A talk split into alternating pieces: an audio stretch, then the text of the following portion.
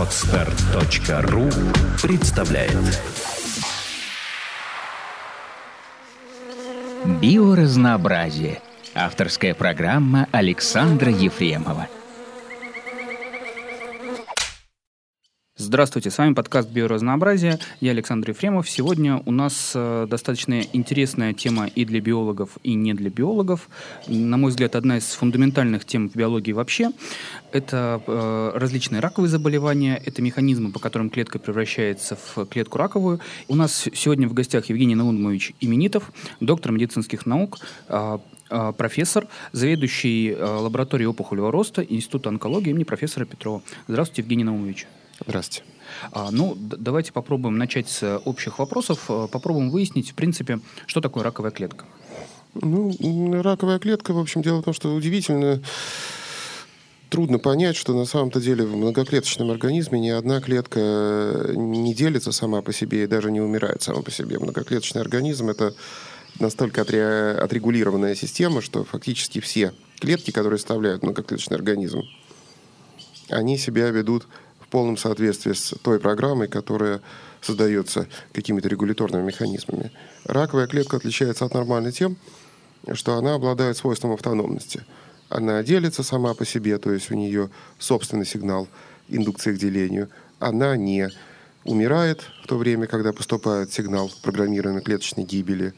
Она обладает такими свойствами, как э, инвазия, метастазирование, может проникать в другие ткани, опухолевые клетки для того, чтобы сформировать опухоль, индуцируют факторы ангиогенеза, индуцируют, не индуцируют, секретируют, секретируют факторы локальной иммуносупрессии. То есть это, в общем, довольно сложное создание. И э, отличий от нормы довольно много. Хорошо, я должен пояснить, что ангиогенез – это факторы, которые способствуют росту сосудов, да, и опухоль теоретически может э, привлекать к себе кровеносные сосуды, и, я правильно ну, понимаю, не совсем и, так. И не она, так. Опухолевая клетка, она секретирует факторы, которые способствуют формированию собственной сосудистой сети. Это активный процесс. Угу. Понятно. Ну, ладно, у меня по, по этому поводу еще один вопрос будет, собственно, про сами сосуды, если я постараюсь его не забыть. Хорошо. А давайте попробуем разобраться, собственно, что же происходит с клеткой не так, что она превращается в раковую. Э, происходят мутации, которые затрагивают онкогены и антионкогены. Онкогены – это гены, которые активируются в процессе опухолевого перерождения. В частности, это гены, которые отвечают за деление клетки. Антионкогены, супрессорные гены – это, напротив, гены, которые сдерживают нарастание массы клеток. Они инактивируются в результате мутации. Это все так называемые соматические мутации. Угу. А на всякий случай, э, сколько должно быть таких мутаций? Ну так, если примерно прикинуть. То есть... Считается, что 5-6, другие расчеты говорят, что 8-9 – это значимых мутаций. А вообще, на самом-то деле, опухолевые э, клетки обладают таким свойством, как геномная нестабильность. У них э, накапливается огромное количество мутаций в результате того, что не работают системы поддержания целостности генома. И вообще опухолевые клетки содержат тысячи мутаций, но из них только несколько значимых. Угу. Хорошо. То есть я правильно понимаю, что процесс превращения клетки в опухоль начинается с того, что у нее появляется куча мутаций, избивается сам механизм репарации, то есть восстановление ДНК. А да, это один из обязательных компонентов опухолевого mm-hmm. роста, нарушение механизма репарации ДНК. Ага, хорошо. А, а что еще происходит с клеткой? Э, как, какие у нее... А, то есть ладно. А как она избегает э, механизмов, э, которые, собственно, ее в нормальном организме должны убить? Да? Я говорю я об апоптозе, то есть программируемой клеточной смерти говорю, и о э, различных действиях ну, иммунной если, системы. Ну, ну, если говорить, так сказать, все-таки разложить по полочкам, то это следующие свойства. Все они появляются в результате мутаций, нарушений в онкогенах и антионкогенах. Нормальные клетки делятся только, когда из организма поступает сигнал деления. Опухолевые клетки сами для себя продуцируют сигнал деления. Далее. Э, нормальные клетки реагируют на супрессорные сигналы. Опухолевые клетки утратили механизмы, позволяющие реагировать на супрессорные сигналы прекращения роста. Нормальные клетки э, их, э, они отвечают на сигналы программируемой клеточной гибели апоптоза, опухолевые не отвечают. Нормальные клетки имеют репликативный потенциал, лимит репликативного потенциала. Предел лимит Хейфлика, Хейфлика да. да. Э, опухолевые клетки его утратили. Нормальные клетки не могут проникать за окружающие анатомические пространства. Опухолевые клетки обладают инвазия метастазирования. Нормальные клетки имеют низкую частоту накопления мутаций, опухолевые клетки имеют высокую частоту накопления мутаций, и за счет этого могут эволюционировать. Нормальные клетки не выделяют никаких э, факторов ангиогенеза. Опухолевые клетки выделяют факторы, которые формируют э, собственную сосудистую сеть. Опухолевые клетки, еще одно свойство, они выделяют определенные факторы, которые адаптируют клетки строма к потребностям опухолевого роста. Нормальные клетки в условиях избытка кислорода Э, разлагают глюкозу по аэробному пути, это длительный э, путь окислительного фосфорилирования, но высвобождается много молекул АТФ. Опухолевые клетки, несмотря на избыток кислорода, все равно разлагают э, глюкозу по э, пути гликолиза, эффект Варбурга. Это связано с тем, что они делятся, и гликолиз выгоднее для накопления нового строительного материала клеточного. Нормальные, клетки, нормальные клетки э, живут сами по себе, опухолевые клетки выделяют в окружающей ткани иммуносупрессоры, то есть создают за счет секреции иммуносупрессивных субстанций именно локальную иммуносупрессию. Ну и еще один компонент, который почти всегда способствует опухолевому росту, это локальное воспаление. А локальное воспаление – это те же факторы, которые продуцируют, э, стимулируют клетки к делению, и поэтому фактически всегда в опухоли есть определенные воспалительные цитокины, которые фактически образуют э, такую благоприятную среду для деления клеток. Удивительно. То есть э, получается достаточно сложный набор факторов, да. Да, который приводит к э, возникновению вот этой самой опухоли.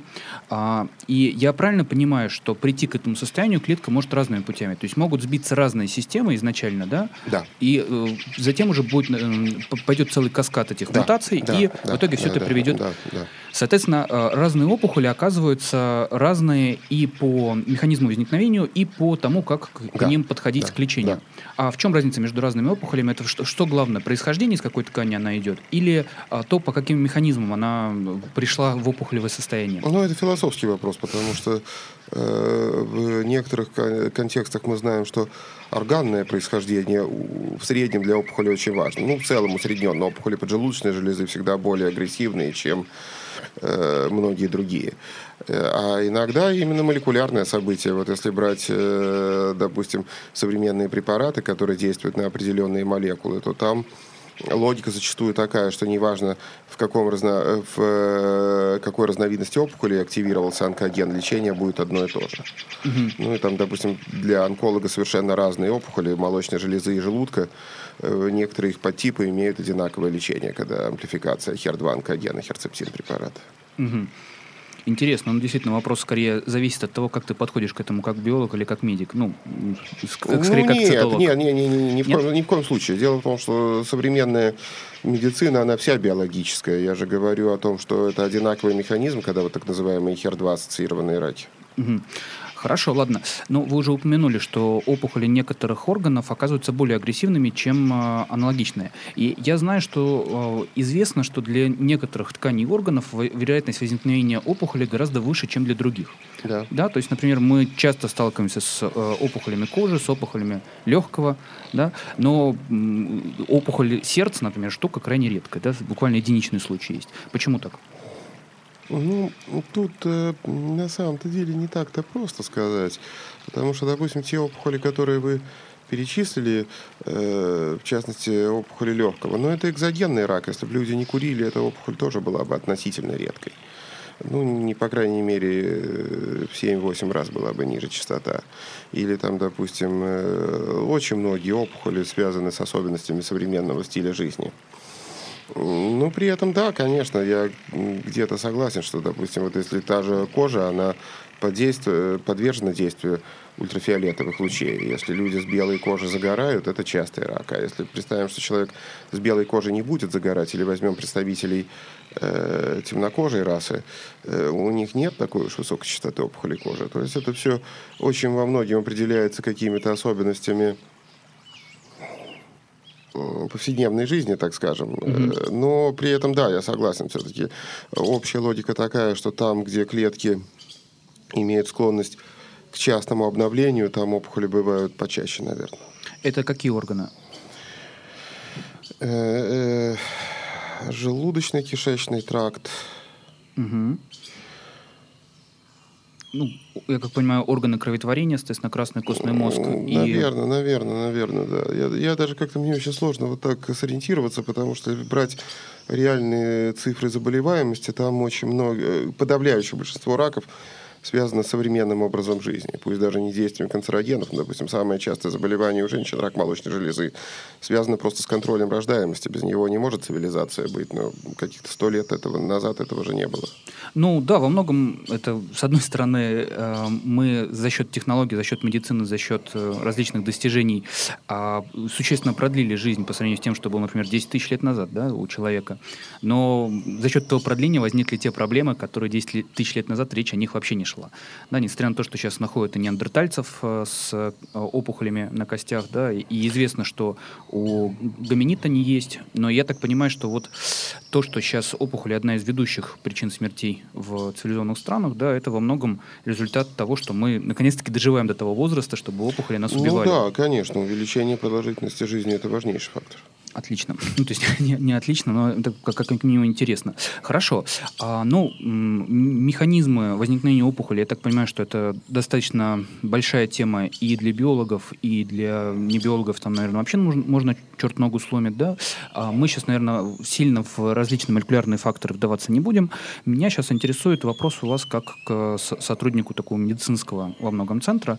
А какие сейчас существуют подходы, ну и как, какие теоретически сейчас есть разработки, связанные с с э, диагностикой и лечением различных э, онкологических заболеваний? Ну, значит, э, давайте с самого начала. Во-первых, онкология начинается с э, предупреждения рака.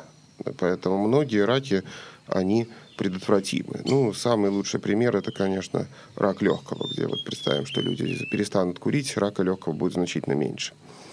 Потом речь идет о ранней диагностике. Опять же, есть разработаны очень простые меры. Э, фактически э, три, наверное, органа нуждаются в более или менее разумном внимании, это позволит выполнять раннюю диагностику простыми методами. Кожа, как вы сами сказали, особенно у белых людей, надо себя периодически осматривать, не происходит ли каких-то изменений, э, потому что это профилактика. Не профилактика, а уже ранняя диагностика заболеваний, которые предшествуют меланоме или раку кожи. Ну да, с, с кожей проще, потому что она всегда, всегда доступна, всегда можно все отмас- осмотреть. Молочная железа у женщин старше 50 лет. Э, в западных странах рекомендована маммография. Регулярная, ежегодная, раз в два года. Э, рентгеновское обследование молочных желез. Простая процедура.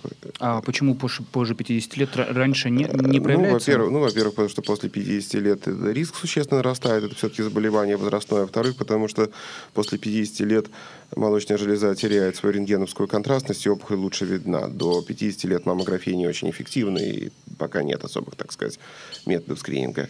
И опухоль шейки матки фактически э, сам по себе визит к гинекологу и визуальный осмотр шейки матки дает очень многое.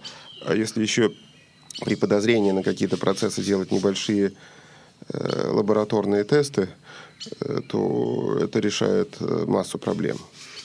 Ну, я небольшой специалист именно в медицинском вопросе, связанный с онкологией, но есть такой упорный слух и в интернете, и в прессе, что в России большая проблема именно с ранней диагностикой опухолей. Ну да, конечно, так это специфика, так сказать, не очень развитой страны, потому что, с одной стороны, э, поведение людей во многом безответственное. Чем более развитая страна, тем более ответственно люди к себе относятся. А с другой стороны, в общем-то, и инфраструктура не всегда такая же доступная, как должна быть, потому что, ну, допустим, я знаю ситуацию по маммографам, которые для рентгеновского обследования молочной железы их вроде бы и закупали, так они и не везде работают, потому что, э, как сказать, э, не отрегулированы зарплаты, и получается, что специалисты не хотят работать на вот такой э, ранней диагностике. То есть это ну, комплексный фактор, когда в стране проблемы многие решаемые, решены хуже, чем у наших европейских соседей. Да, это, конечно, печально, потому что, ну, все-таки это крайне неприятное заболевание, и как бы хотелось, чтобы меньше людей этим болело. Но... Ну, все заболевания неприятные. Ну да. А, а, хорошо. Опять же, касательно вопросов и диагностики, и предотвращения. Я правильно понимаю, что многие... Ну, кстати, вы назвали сейчас э, большую часть э, онкологии, связанных именно с женщинами. А у мужчин ведь у них Рак не... легкого. Рак легкого, только рак легкого. И, думаю, второй рак желудка, опять же, злоупотребление крепким алкоголем. Я просто понимаю, да, что многие виды рака, они э, условно наследственные. Да? То есть если у тебя, грубо говоря, несколько родственников имели какие-то проблемы с онкологией, то лучше, лучше провериться. Это так или, или это не всегда так? Нет, нет, нет. Есть достаточно узкая группа заболеваний. Это наследственные раковые синдромы. Они передаются по Менделевскому механизму. И, соответственно, это э, очень яркие, как правило, родословные, когда одно и то же заболевание из поколения в поколение передается. Но опять же, у нас на самом-то деле таких богатых родословных в стране редко удается найти из-за э, катаклизмов, которые происходили со страной в 20 веке. Поэтому, если говорить про наследственные раки, то лучше ориентироваться на другие признаки. Это молодой возраст возникновения и так называемые первично-множественные заболевания, когда несколько заболеваний у одного и того же человека. Это, если мы говорим наследственный рак, это медико-генетическое заболевание, довольно существенный вклад, потому что это 5% раков молочной железы, 15% раков яичника, 3% рака толстой кишки, то есть с этим надо считаться. А вот все, что касается э, утверждения, что все в генах, э, пока здесь нет никаких э, реальных диагностических алгоритмов, чтобы объяснить оставшиеся 95% раков. И поэтому все разговоры про то, что там родственники болели, они, в общем, э, ну, такие немножко уводят от действительности. Угу. Ну, это хорошо, потому что, честно говоря, ну, у меня многие знакомые там вспоминают свою какую-нибудь бабушку, у которой был рак, но, правда, она умерла от другого. Но... Ну, это все, в общем, э, пустые разговоры. Но, с другой стороны, если это будет поводом лишнего визита к врачу, то почему нет? да. Ну... Ну, ну да. Хорошо. А давайте тогда вернемся все равно в мир э, наследственности и а, конкретно различных э, мутаций, которые позволяют рак на ранних стадиях выявить. А, применяются такие методы диагностики? Нет, нет, они пока не для диагностики не готовы, э, потому что там недостаточно чувствительности, недостаточно специфичности. Угу. Хорошо. А вообще, какая может быть молекулярная диагностика, генетическая диагностика рака? Нет, ну, пожалуйста, вот э, у нас лаборатория, она же Э, как раз и диагностируют вот эти наследственные генетические дефекты, нарушения в генах, то есть ставит диагноз наследственный рак. Это не ранняя диагностика, это диагностика предрасположенности к раку, а за ней уже следует ранняя диагностика при помощи стандартных а, инструментов. Я, я, видимо, не очень корректно термин использовал, медицинский, да. Извините, то есть вы работаете вот с этими пяти процентами раков, да? Ну да, да, давайте так скажем. Ага, хорошо. А какие это гены? Ну, гены, они имеют название, мне кажется, что это вообще все несущественно. Речь идет о... Скорее о функциях. Э, в основном гены репарации ДНК. Ага. Ага, то есть э, наверняка это может проявляться не только в виде онкологии, это, то есть о том, что в этих генах дефекты, можно узнать только потому, что у тебя рак или нет. Да, только поэтому, потому что это все гетерозиготные мутации, которые себя на уровне организма не проявляют. А, даже так? А, проявляют, гетерозиг... они в, а, а проявляют они в той клетке, где инактивировался оставшийся аллель гена. То есть человек, допустим, с, если взять мутации в генах репарации, носитель абсолютно нормально живет, потому что у него все в порядке. А вот в той клетке, где оставшийся аллель гена репарации активировался, там пошло э, событие. Ну, соответственно, если человек гетерозигот, это легко выявить. Не обязательно используя раковые клетки, можно взять соматическую клетку, понять, что человек да, гетерозиготен да, да, да, да, гену. конечно. Это, это диагностика по крови. Берется кровь, оттуда лимфоциты выделяется, выделяется ДНК и все. Угу. Хорошо. А, тогда давайте попробуем разобраться с такой известной историей. Она, правда, уже прошла достаточно давно, и, но зато очень известна была в э, прессе. Я имею в виду Анджелину Джоли, вот, которая вроде бы как имела наследственную предрасположенность. Не, никаких вроде бы. У нее диагностировали, диагностировали мутацию да? в гене БРК-1. Здесь слово «вроде бы», оно абсолютно э, зловеще неправильное. Это как раз э, триумф... Э, такой, ну, молекулярной и практической онкологии, э, что с середины 90-го года можно сделать тест и сказать не вроде бы, да, вот э, у нее риск заболеть до 70 лет 87% по статистике, то есть. Угу. Ну, это фактически, да, фактически, фактически 100, точно заболеешь. 87% нет, ну, опять же, это 87 не 100, но при этом э, это риск, который заставляет задуматься, поэтому Анджелина Джоли очень помогла этой э, проблеме, потому что если, допустим, в США и в Европе э, подобная диагностика является стандартом с различными вытекающими действиями, то в нашей стране подобные вещи самые ужасные отрицаются профессиональным сообществом, а вы почитайте, какую ахинею на форумах пишут в интернете, потому что когда Анджелина Джоли сделала подобную операцию, я должен честно сознаться, ко мне журналист позвонил, Говорит, что вы скажете про э, Анджелину Джоли и операцию? Я говорю, я Анджелину Джоли не знаю, но вот догадываюсь, о чем идет речь. И потом я в интернете посмотрел, да, она кинозвезда, оказывается, и у нее действительно БРК мутацию нашли. Вот когда слово БРК мутация, мне начинает э, все становится понятным. Посмотрите, какую ахинею пишут э, на форумах где обсуждается этот вопрос. Это же просто дремучие, неграмотные люди, да еще с очень агрессивной позицией. Я, честно говоря, видел только одну такую параноидальную статью, но это была переводная параноидальная русскоязычная статья, где связывали все это с большими корпорациями американскими да нет, патентованием ну это, генов. Ну это, ну, это, ну это просто зловещая такая, как сказать, э, зловещая даже слово у меня не подобрать, э, э, агрессивно вредное поведение, потому что да, современные тесты, в частности БРК-диагностика, позволяют выявить тех женщин, у которых риск заболеть, ну вот как э, я говорил, цифра 87%. Это значит, вот с такой мутацией 87 заболеет к 70 годам, и 13% не заболеет. Что им можно предложить? Им можно предложить раннюю диагностику по другой схеме, не такую, как скрининг, как обычным женщинам, а более серьезную раннюю диагностику. Это раз. И второе, можно предложить э, операцию профилактическую. То, что э, является стандартной опцией – и за границей покрывается страховкой. Э, говорить, что западный мир все делает не так, я бы посмотрел на этих писателях. Они на наших машинах ездят или в наших ботинках ходят. Нет, у них, как правило, все импортное, включая компьютер, которым они пользуются.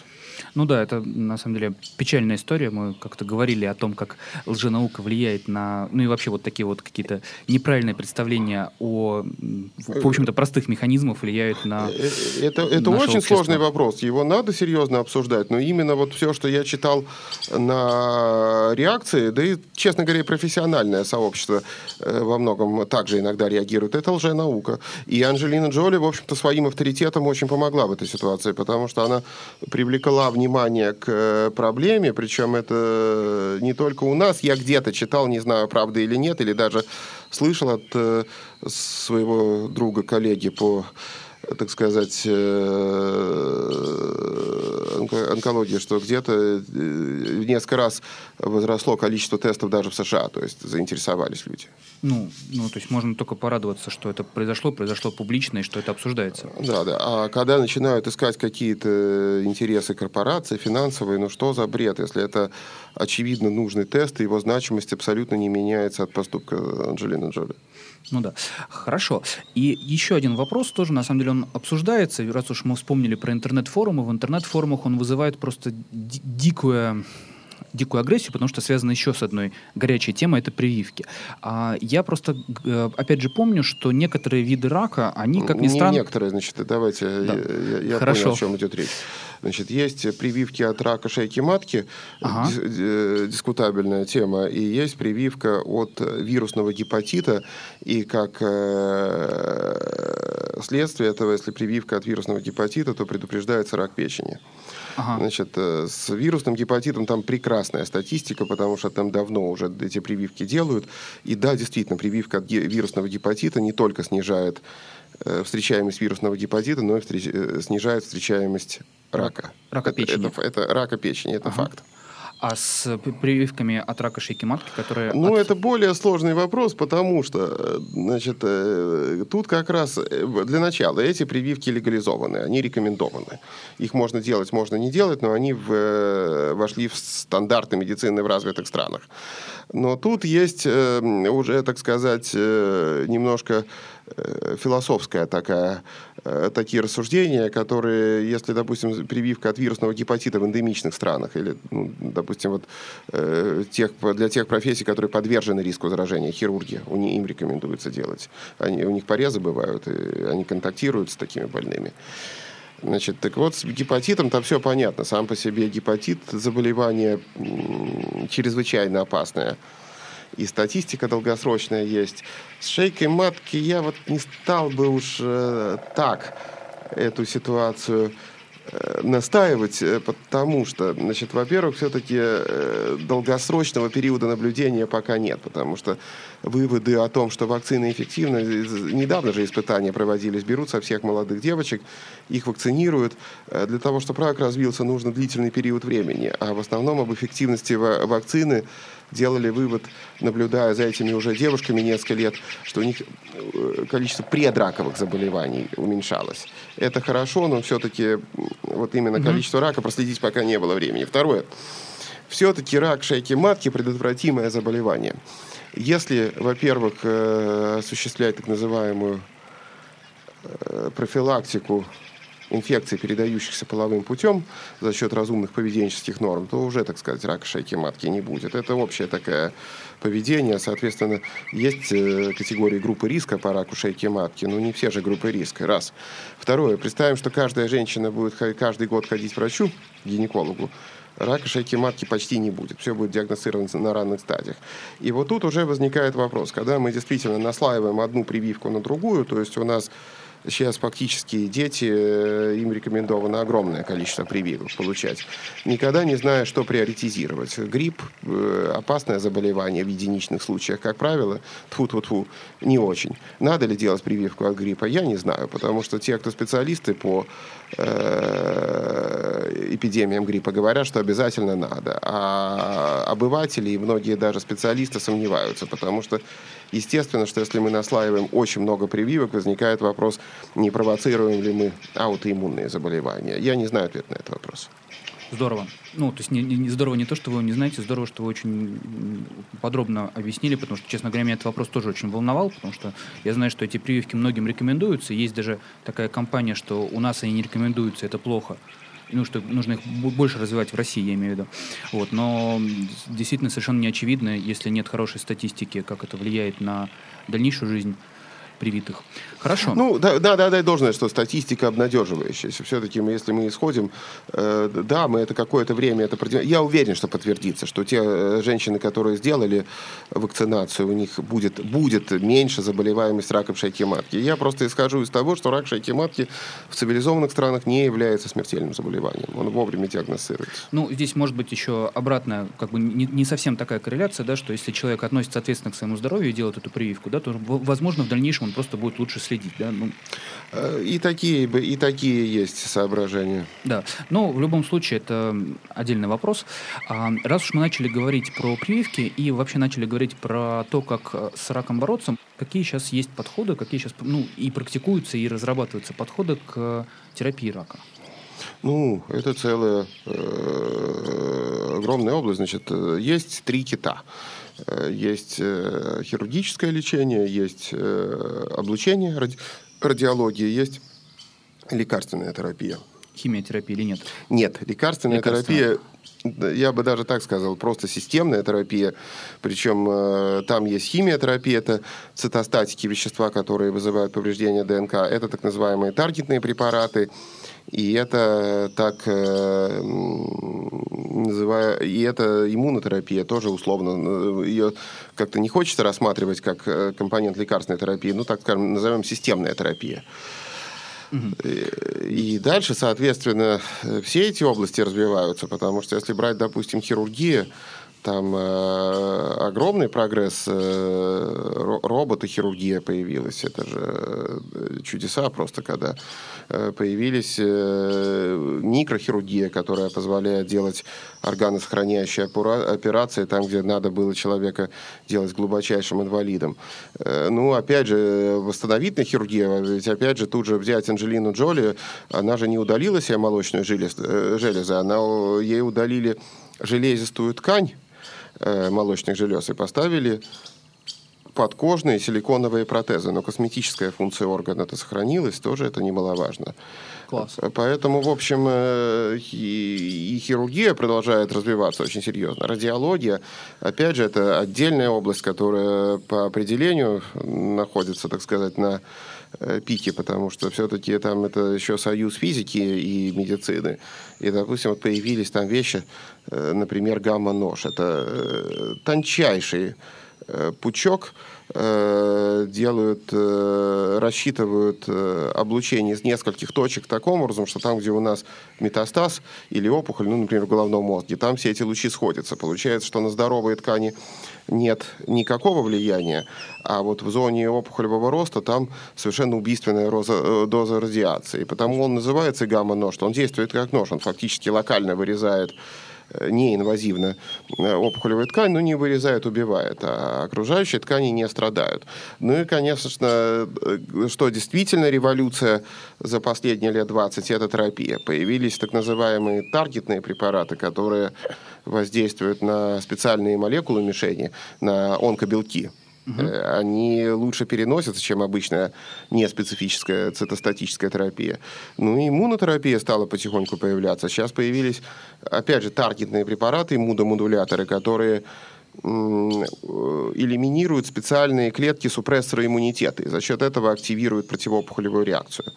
У нас за последние лет с 98 -го года, надо считать, когда первый таргетный препарат появился, за 15 лет э, три десятка новых препаратов, как минимум, и еще полторы сотни в клинических испытаний. В России имеется в виду у нас? Нет, ну я говорю а, про мир. А, да. Понятно. Ну, я должен был это уточнить. Иногда хочется надеяться, что у нас тоже вводятся новые препараты. Нет, нет, нет, нет. Мы, у, нас э, не, у нас препараты эти лицензируются. Они дорогие, но их все-таки, так сказать, разрешено продавать. Что касается разработки препаратов, то это настолько серьезное дело, что это могут делать только огромные фармацевтические гиганты. Э, Рош, Навартис, AstraZeneca, Bayer. Э, такие. Это фирмы, которые, в общем, ну, по своему бюджету сопоставимы с э, маленькими европейскими государствами. То есть это огромные корпорации, которые огромные ресурсы при отличной инфраструктуре тратят на исследования. Ожидать, что какой-то кулибин в подвале что-то путное э, обнаружит, противораковый препарат, э, к сожалению, подобных примеров пока нет. Ну, в общем, это к сожалению, такой стереотип, что где-то на периферии может произойти что-то интересное, к сожалению, Примеров, часть... примеров нету. Все, что стоящее создано за последних 20 лет, создано в рамках э, громадных исследовательских программ э, и в рамках э, фармацевтических компаний. Да, конечно, опять же, те же исследователи, исследователи, врачи, они добавляют иногда какие-то оригинальные подходы. Например, в качестве примера я могу привести работы наших польских коллег, которые нам, к счастью, удалось подтвердить, то, что простейший препарат цисплатин оказывается очень эффективным для лечения наследственного рака молочной железы. Это редчайший случай, когда Э, сложное заболевание удалось вылечить, ну не вылечить, так сказать, улучшить ситуацию довольно э, простым способом. Но опять же, это все равно делается в рамках э, современной высокотехнологичной медицины. Это не кто-то в подвале сидит и что-то выдумывает. Ну да, в общем, польская наука на самом деле на достаточно неплохом уровне находится. Ну, я, я бы не стал говорить про науку в целом. Я ну, говорю да. о том, что все это делается специалистами, которые работают в, по общепринятым правилам игры. Ага. Хорошо. Ну, ладно, давайте мы тогда на этом, э, наверное, на такой оптимистической ноте, что препараты разрабатываются, и рано или поздно, надеюсь, что-то что хорошее произойдет. Хотя я правильно понимаю, что лекарство от рака, да, то, чем грезили еще лет 10 назад, это, это миф. То есть нужно разрабатывать лекарства и, и терапию каждому конкретному виду рака. Ну, на сегодняшний день это выглядит так. Да.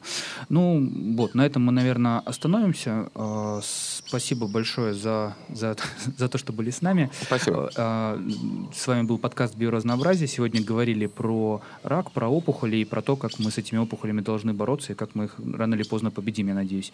Вот. До свидания. Спасибо. До свидания. Сделано на podster.ru Скачать другие выпуски подкаста вы можете на podster.ru